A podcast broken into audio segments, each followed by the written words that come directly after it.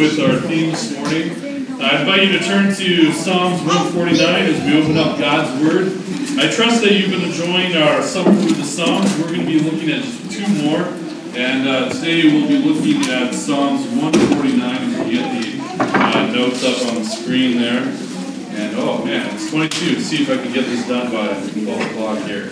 All right. This is uh, this is the reading of God's Word. Psalms 149. Says this. Praise the Lord. Sing to the Lord a new song.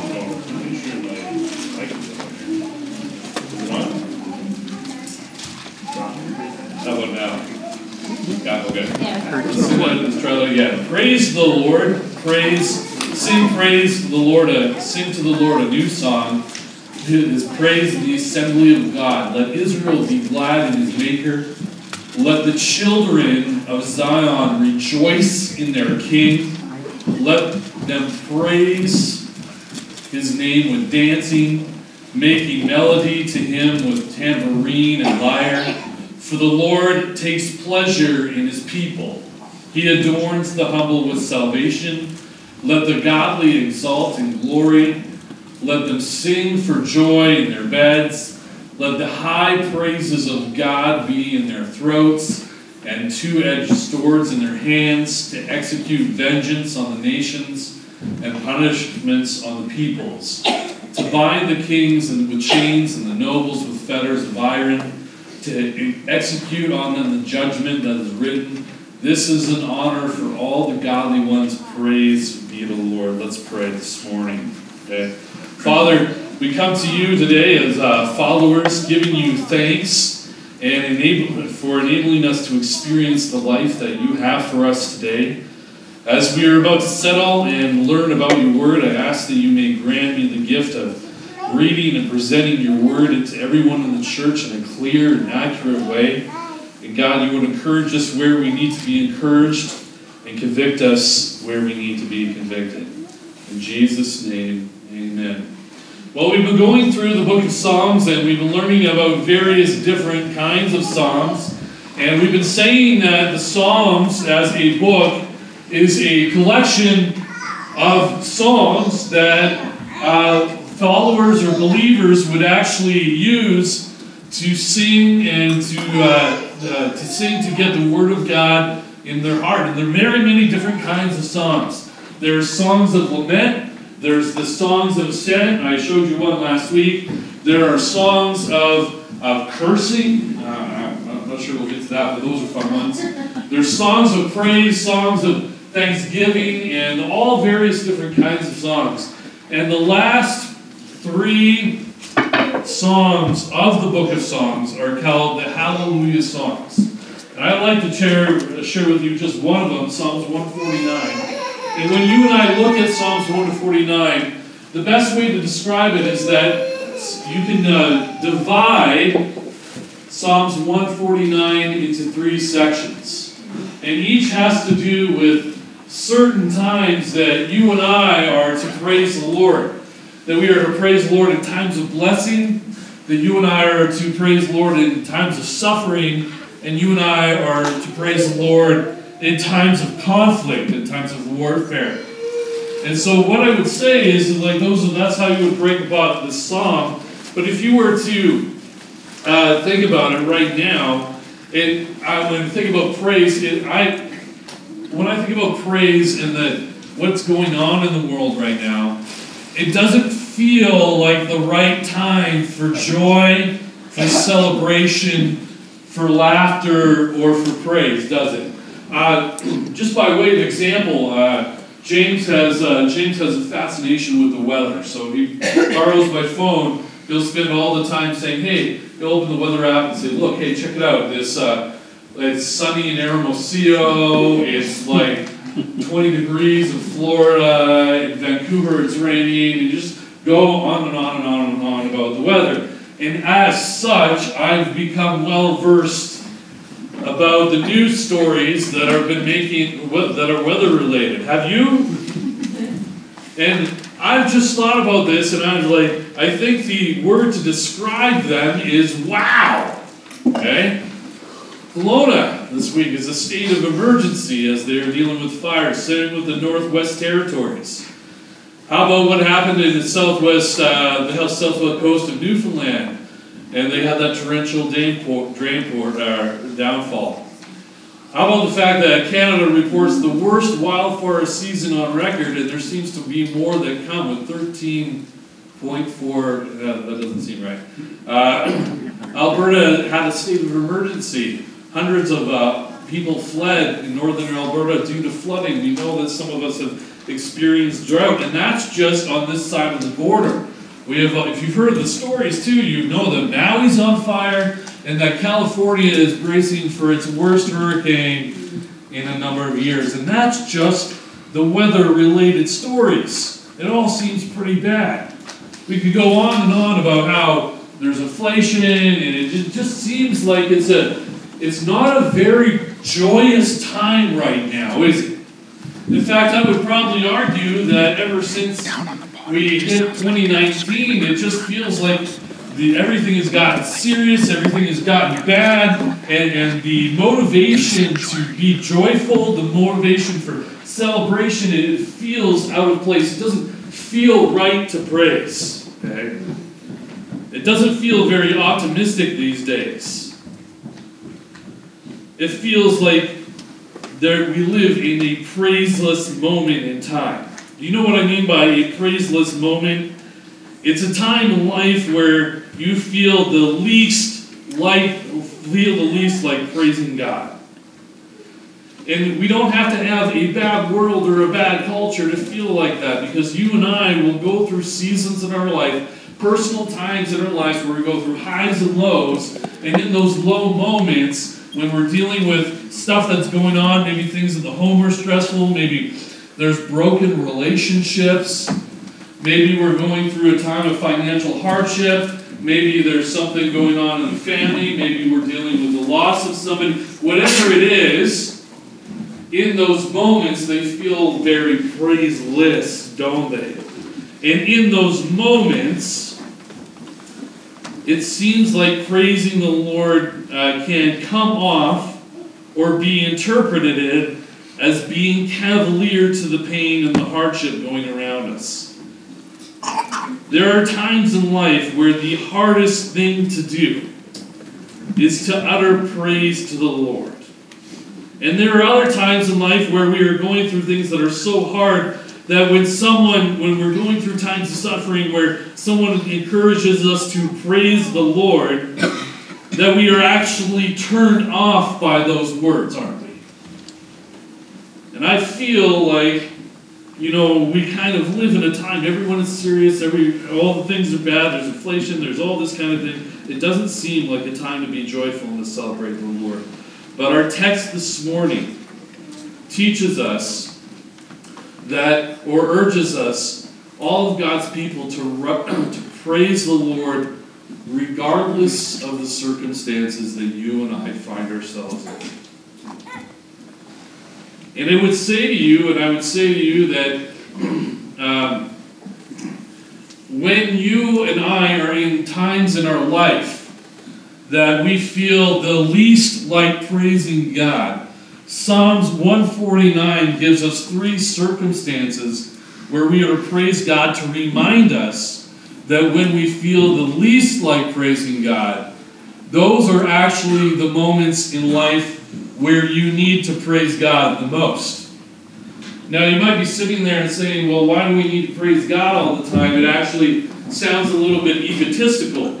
I mean, if I were to transfer that to a human relationship and I'm like, and I would be demanding praise all the time, we would be saying that that person is, is, uh, is selfish, has a blown up attitude, is prideful. So why would we do it to God? Because here's the thing, friends when you and I are in moments where you and I do not feel like praising God, okay?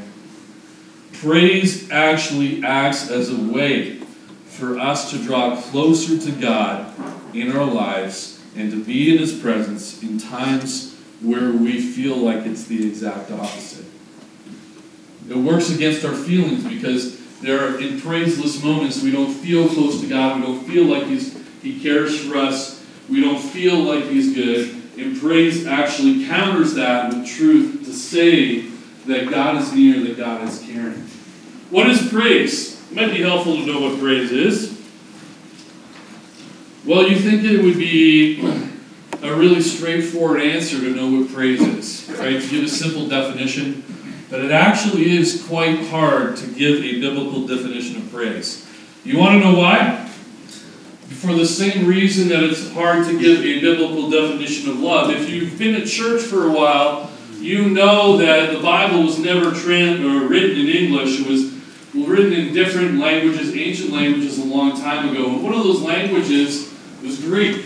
And in Greek, in the New Testament, uh, they have four different kinds of words for love, right?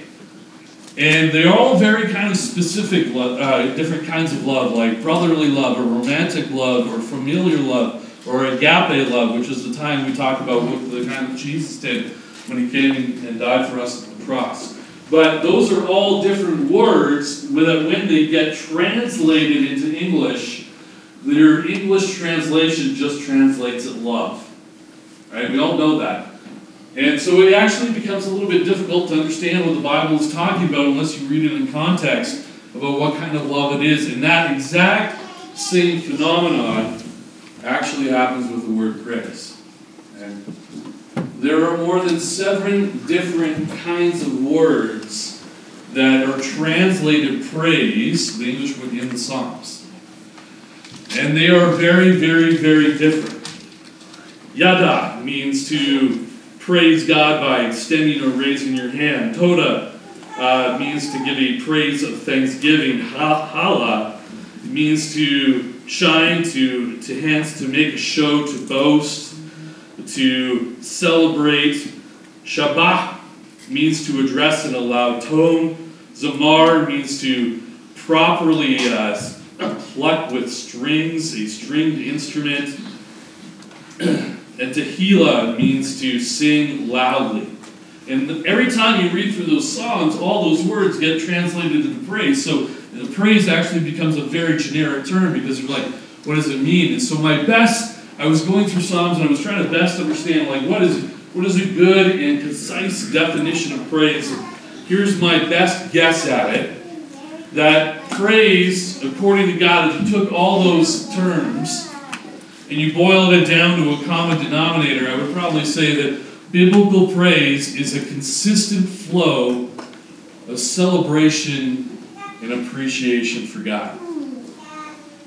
It's a celebrating and promoting everything that God is doing. You see, friends, praise is not a mysterious or ambiguous thing. Some people, many people are afraid of praise because they associate it with some sort of wild, uncontrolled, highly emotional praise service in which individuals faint, scream, jump around, or bark like dogs in the service. They're afraid of that it's turning church into a concert, which I can understand, but praise is something deeper than that. It's expressing and celebrating our affection for God out of our love for God. Think of it like this when a man dates his wife to be, praise becomes an important part of the courting experience. When he appreciates the beauty of her hair, he should express it to her verbally. He should compliment her beauty, her choice of perfume and clothing, and her excellent taste. And guys, if he enjoys her cooking or a special gift, he should freely express his appreciation. If he admires the way she expresses herself, again, he should say something. When you love somebody, praise should come naturally because it's genuine.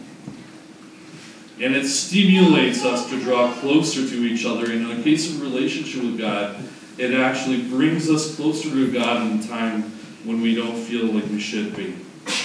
Praise isn't really something we do for God. God has no ego to soothe. We praise God because of what God has done for us. And it should be joyous and we should be celebrating. But it doesn't always feel like that, does it? And so, what the Psalms does is it gives us three circumstances in which we are to praise God.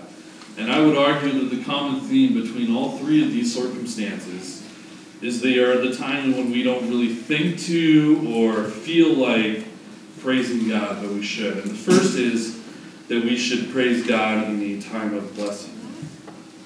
Follow along with me in verses 1 to 3, if you will. It says this Praise the Lord, sing to the Lord a new song.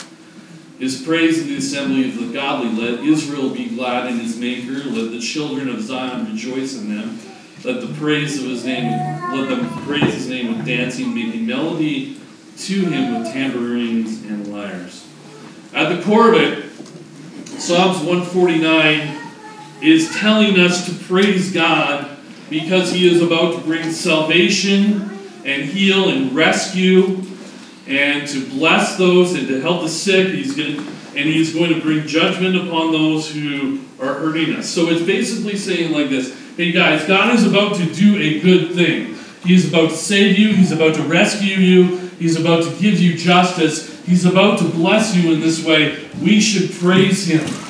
And so, what I would want to say is that the first and foremost time that we should bless God or praise God is in times of blessing. Times of blessing should prompt us with spontaneous praise. And if you look very closely in the text, it is actually telling you to praise in three different ways. It's telling you to sing a new song, to be glad in the Lord, and to praise Him with dancing and making melody to in, in your heart. He tells us to sing. When God brings goodness into the lives of people, He loves to hear us respond with fresh and spontaneous expressions of delight. Even better when we are gathered together as the church to, to celebrate with uh, each other. After all, we openly share times of stress and heartache just as we should. We should also share times when we are happy and God has blessed us. It also tells us to be glad in the Lord. And it also tells us that we are to express delight in the Lord, to really let loose. Dancing in Scripture is not the same as dancing today. We do not work or motivate that way. The dancing in Scripture was done out of praise in one heart, in one's heart for God to bring His blessing and deliverance. So a good example of that would be when David danced when he bringed in the, in, in, the, in the ark in 2 Samuel chapter 6, verses 12 to 15. Or likewise, when Miriam, sister Moses, danced and praised uh, after the Israelites crossed the Red Sea in Exodus 15, 20 to 21.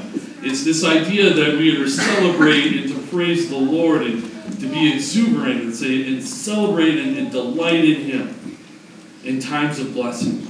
Do you want to know why it's so important for you and I to praise during times of blessing in our lives?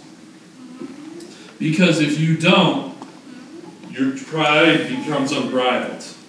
You can slip into thinking that everything good in your life was because you're just that good, or you worked that hard, or you married the right family, or you raised your kids right. And praise reminds us and draws us closer to God by reminding us that everything good comes from God regardless of how you live. Remember what, the, what Jesus says himself He makes the rain fall on the godly and the ungodly. Everything comes from, everything good in your life comes from the hand of God. Not how hard you work the land, not how hard you work the family. Now, you might say, I did all those things, but who gave you the ability to do those things? The Lord Himself. Everything that you have that is good in your life comes from God. Unfortunately, some of the Christian ranks have begun to believe that it is more spiritual to suffer. Or the opposite extreme is that you're more spiritual if you have all the materialistic stuff in your world, like the health and wealth movement. What a lousy testimony in loving God. While the Lord uses suffering to cultivate godly character, He also delights when to, to give good things to His people. You are to praise God when the blessings flow. They come from Him. Psalm 75, 6 to 7 says this, makes this clear. For not from the east, nor from the west, nor from the desert comes exaltation. But God is the judge, He puts down and exalts one another. The whole point of the first three verses is to praise God for the good work that He is about to do. Secondly, you are to praise God in times of suffering. For the Lord takes pleasure in His people. He will beautify the afflicted, or sorry, let me, let me read the ESV version of this. For the Lord takes pleasure in His people. He adorns the humble with salvation. Let the godly exalt in the glory. Let them sing of the joy in their beds. Let the high praises of God be in their throats and the two-edged and two-edged swords in their hands. So let me just talk about this because you actually need a little bit of an explanation. The, it's better rendered instead of the word for. It's actually better. Other translations will render it because. Okay, because the Lord takes pleasure in His people, He adorns the humble with salvation. And humble there is is not the quite the humble that you and I think of. Um, it's not humble in terms of humility and a character trait. It's more humble in a, like a humble circumstances. Some translations will say this that it is instead of the word humble, they'll place the word afflicted. So, in, in other words, it reads like this: Because the Lord takes pleasure in His people, He adorns the afflicted with salvation. Years ago, uh, years ago. Uh, this is a I met some these this wonderful couple. This is a uh, Joyce and Frank Kasdorf, and they functioned as the board chair couple at the previous church where we served. And they were a great couple, very godly couple. They were instrumental in helping uh, us through a great time during the church where we almost split the church over worship, believe it or not we had an old church uh, where the church was uh, over 65 years of age, and we wanted to bring people into the church who were younger, and we, we had those kind of worship board debate, and this family was just a great family with a lot of wisdom and knowledge about how to navigate that. They were great, great godly couple. Years after we first met them, Joyce was diagnosed with a kind of cancer, and she passed away. And as you could imagine, because she had such a, a great influence in the church, when it came time for her memorial, the church was packed. Over 900 people came to her service. And when you walked in those doors, it was a little bit of a different service because you walked in and instead of the memorial that was being playing, music playing, it was loud. It was youth music. It was uh, stuff that you might see at a youth conference. They were praising and shouting the Lord, and so you walked in and you felt very, you and you you experienced this for the first time, and the very first time, you, your very first thought walking into the sanctuary was, "This is hugely disrespectful." Who praises and shouts and raises their hands and laughs during a memorial service? The worship leader led a couple songs and then addressed this very issue by saying that in her will, Joyce asked that the worship music be joyous in a celebration of the Lord, and it would be done in the style of the young people. That service lasted four hours, two hours longer than what was allotted, because they were praising God during times of suffering. And in that moment, we celebrated what God would have done through the life of Joyce Kasdorf. And it felt, my whole point of bringing this up is it, it felt very counterintuitive to pray praise during a time of suffering. And I want to tell you something. There is no other time in your life that you feel the less like praising God than when you go through a heartache. But I'm going to tell you that those are the times when you actually need to pray the most. And Psalms in the passage before it, it actually gives us two reasons why you are to do that.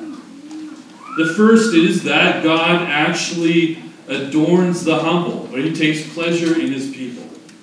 Okay?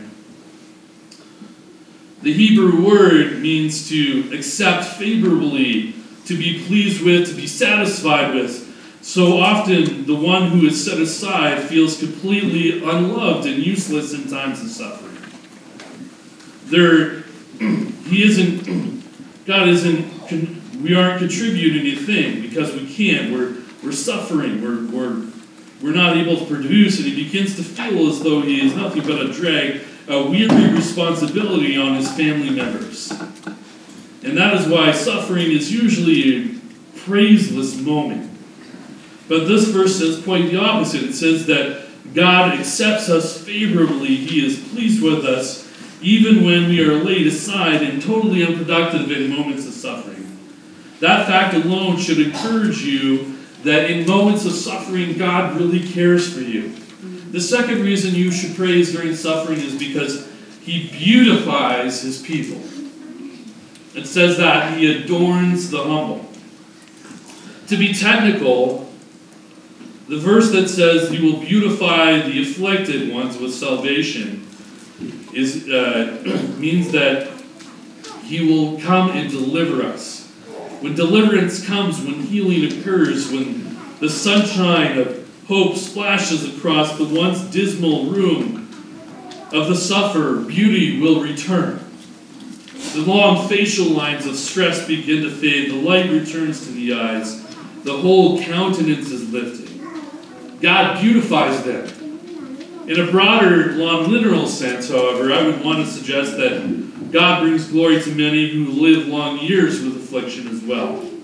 Some of the most beautiful people I've come to know are people who have been scarred by disease, pain, and paralysis, stationed upon their bed, or limited to a chair, and they become beautiful sufferers. They have a radiance about them. And this is why we are to give uh, praise to God in moments of suffering.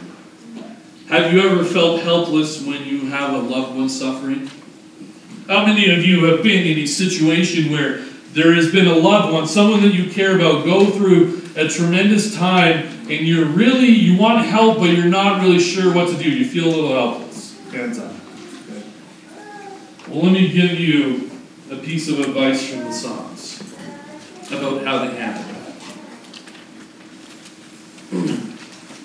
I would I would not recommend trying to cheer up the person that is suffering by helping them see quote unquote the silver lining. Instead, I would encourage them to join others in praise and worship. That they would immerse themselves in praise. And if you can't get them to a worship service, bring the worship to, service to them. So here's how you help go go over, call them up, ask if they can come and you can pray for them. Bring a guitar, bring a Bluetooth speaker or your favorite hymn book, and just ask if you can sing and praise the Lord with them. Because in those moments where you're suffering, you're going to feel like the Lord does not care for you and that He won't save you or He won't beautify you or He won't do anything. And when we praise the Lord, when we enter into time of worship, it draws us closer to the heart of God.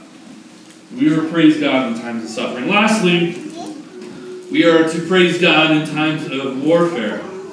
It says this Let the high praises of God begin their throats and the two edged swords in their hands to execute vengeance on the nations and punishment on the peoples, to bind their kings with chains and their nobles with fetter and iron. So let me uh, talk about this quite a little bit. If, if you want a good example of what I'm talking about, this, this text right here is a little bit hard to interpret, but it's essentially telling us that in times of warfare or times of conflict, the knee jerk reaction a lot of us have is to fight or to protest.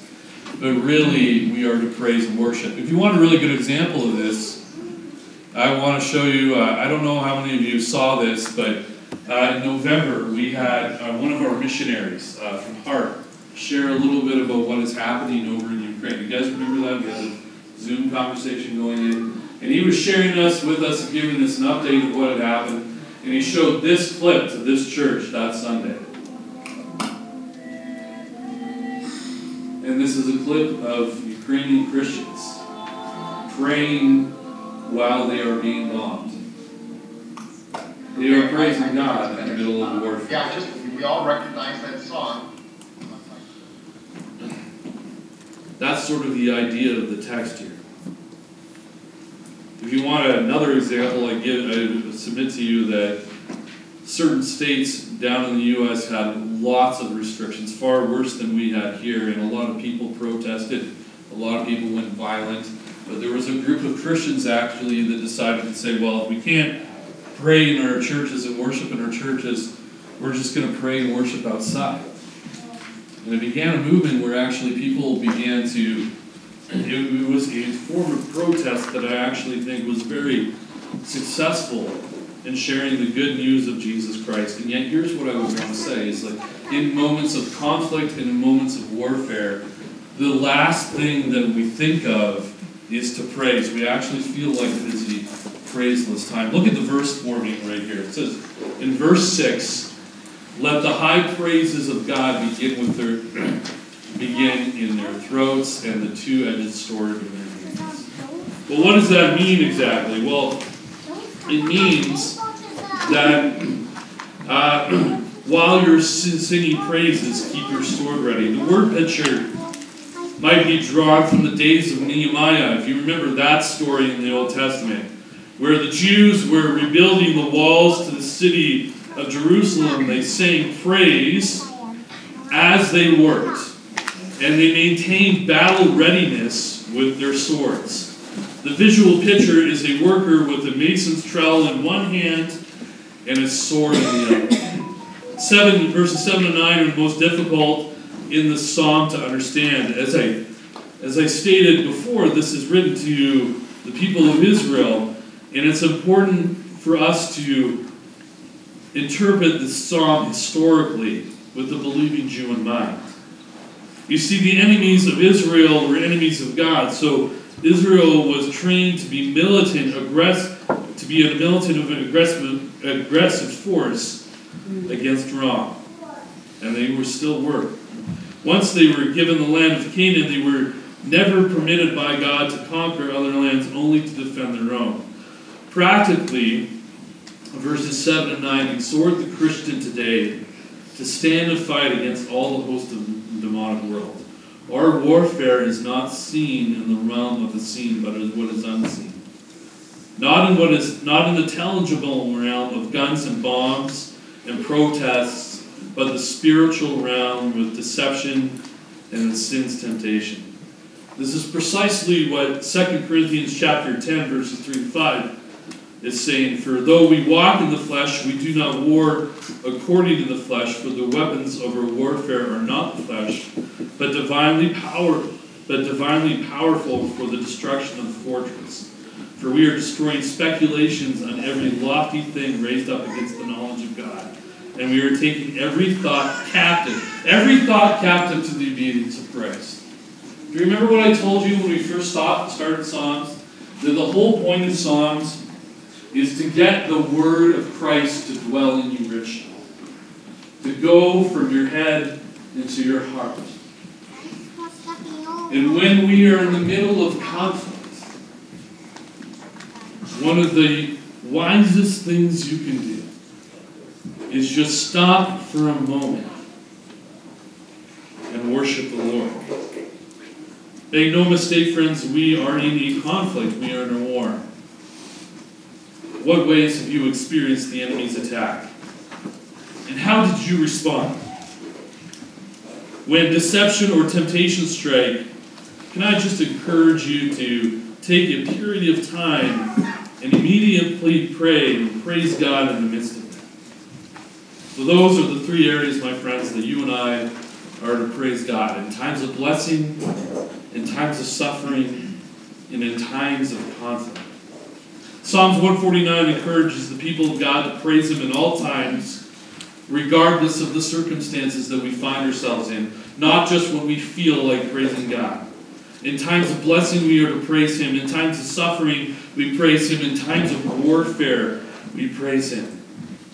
When we come to that inevitable place in our Christian experience that we can honestly say, Praise the Lord in every situation, and genuinely mean it, we will have assimilated the full thrust of this magnificent psalm. Let's pray. Father, thank you for today. Thank you for the book of Psalms. We pray that as we go forward today, God, we will learn to praise you in those praiseless moments, Those times where we really don't feel like praising you. Would we seek you out and give glory to you in those moments? Because the truth of the matter is, God, is in those moments where we do not feel like praising you, we feel like we, you may be far from us, that you're not going to rescue us, that you don't care for